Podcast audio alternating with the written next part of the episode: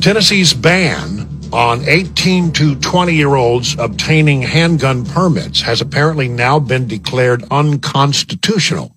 This, uh, according to a release that has come to us from the Tennessee Firearms Association. But uh, well, let's let's see if we can get a little more information on that.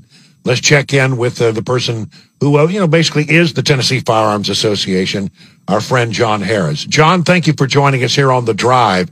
So tell me what has happened and and how this. I know that you were petitioning to have this kind of outcome. Where did it start, and where are we now? This issue started in April of 2021, just a few weeks after uh, Governor Lee's uh, permitless carry law, which he, he refers to as constitutional carry, was enacted.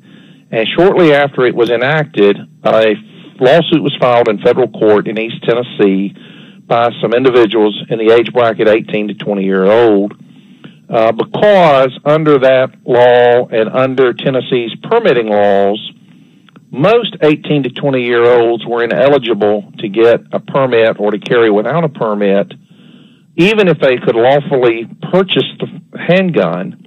Right. But there was a narrow exception for individuals in that age bracket who were either in the military or honorably discharged. And so they filed the lawsuit claiming that to be a federal civil rights violation and an equal protection violation.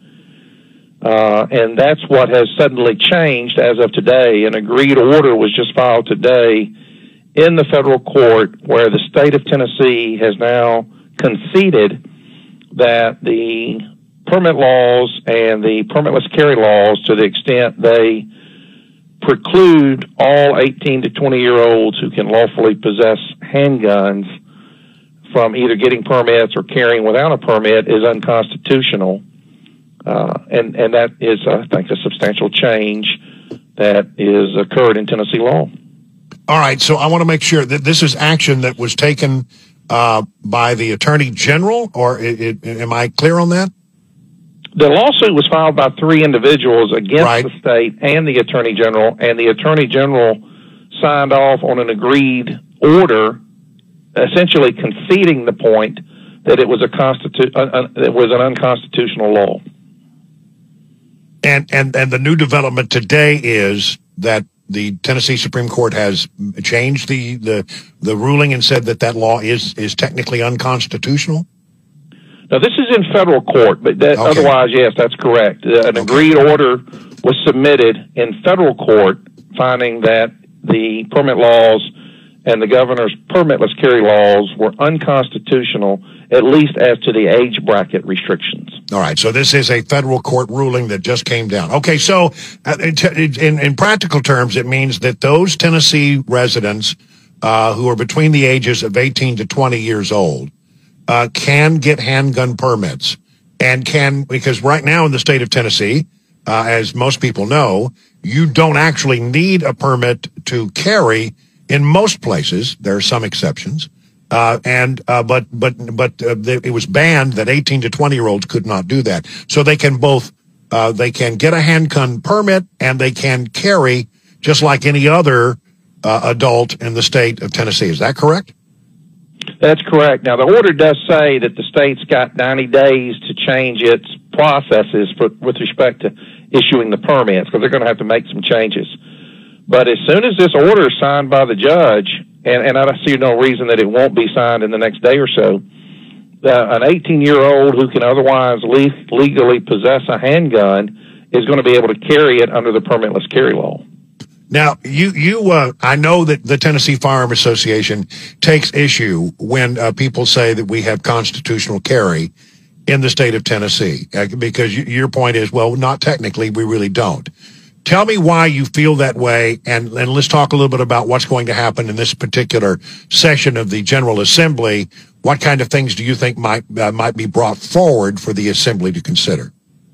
Sure, uh, that, and that's a great question because I think there's a lot of confusion. But the the concept of constitutional carry means it's just not a crime for a citizen, an individual, to carry a firearm with the intent to go armed for self defense, basically. And Tennessee does not have that. Tennessee's got a statute that makes it a crime for anyone to carry a firearm anywhere with the intent to go armed, including on your own property, in your own home, or at your place of business. Now, what Tennessee law then does is it says it's an affirmative defense that you, as the individual, can raise to the officer, the DA, the judge, the jury that you are on your own property, that you have a handgun permit, or that you meet all of the qualifications, for example, of the permitless carry law. And there's seven of those. Well, there's six now because one of them was the age bracket. Right, it just just went away. yeah, it went away. And, and, and here's the real reason why that's material. If you're in a constitutional carry state that has real constitutional carry, and an officer sees you in possession of a firearm in public, they do not have probable cause to stop you, detain you, question you, demand to see your permit, or take possession of your firearm because they have not witnessed facts indicating that a crime has been committed. Right. In a state, however, like Tennessee, where it's a crime subject to a defense, an officer does have lawful authority to stop you, detain you, question you, demand to see your permit, seize your handgun while they're questioning you, and you have the statutory capability to raise as an affirmative defense at some point that you were acting within the scope of the elements of that defense. So that's mm-hmm. the huge difference between the two. One, you can't be stopped under constitutional carry because it's not a crime, and but under Tennessee, it is a crime subject to your ability to prove the available defense. And I know I always want to make sure I understand. Um, in a perfect world, um, how would you like to see the, at the Tennessee Firearm Association Second Amendment laws changed in the state of Tennessee to meet the standard that you would like it to? Because I mean, the, some of the restrictions are you can't carry a weapon into certain places, um, and and you you want that to go away as well. Absolutely. I mean, we we very much agree with what Justice Thomas said in the Bruen decision that if the restriction did not exist as part of the national historical tradition as of 1791, like, for example, carrying in a public park in Tennessee, then it is unconstitutional for the government to impose those restrictions today. And so Tennessee has a lot of problems in terms of prohibited places that simply were not in 1791 considered off limits to people to provide for their own self defense. And what we've advocated for for 28 years now is that Tennessee's laws need to align with the fact that this is a constitutionally protected right and government infringements can be minimal, if at all. All right. So just to make sure that we're clear on the, on today's development, because I want to go back over it again. Uh, the judge has not yet signed the order, but the expectation is that he will sign the order. And the moment that he signs the order, uh, the, the, basic uh, law in the state of Tennessee will will by necessity change because the part of our gun laws that say an 18 to 20 year old individual may not uh, carry, uh, uh, uh you know, a, a firearm. Uh, they may not uh, get a permit, and they may not they may not carry until they reach the age of what is it 20. That that will have changed. 21. 21. I'm sorry. So that will have immediately changed the moment the judge signs the order. Correct. Correct.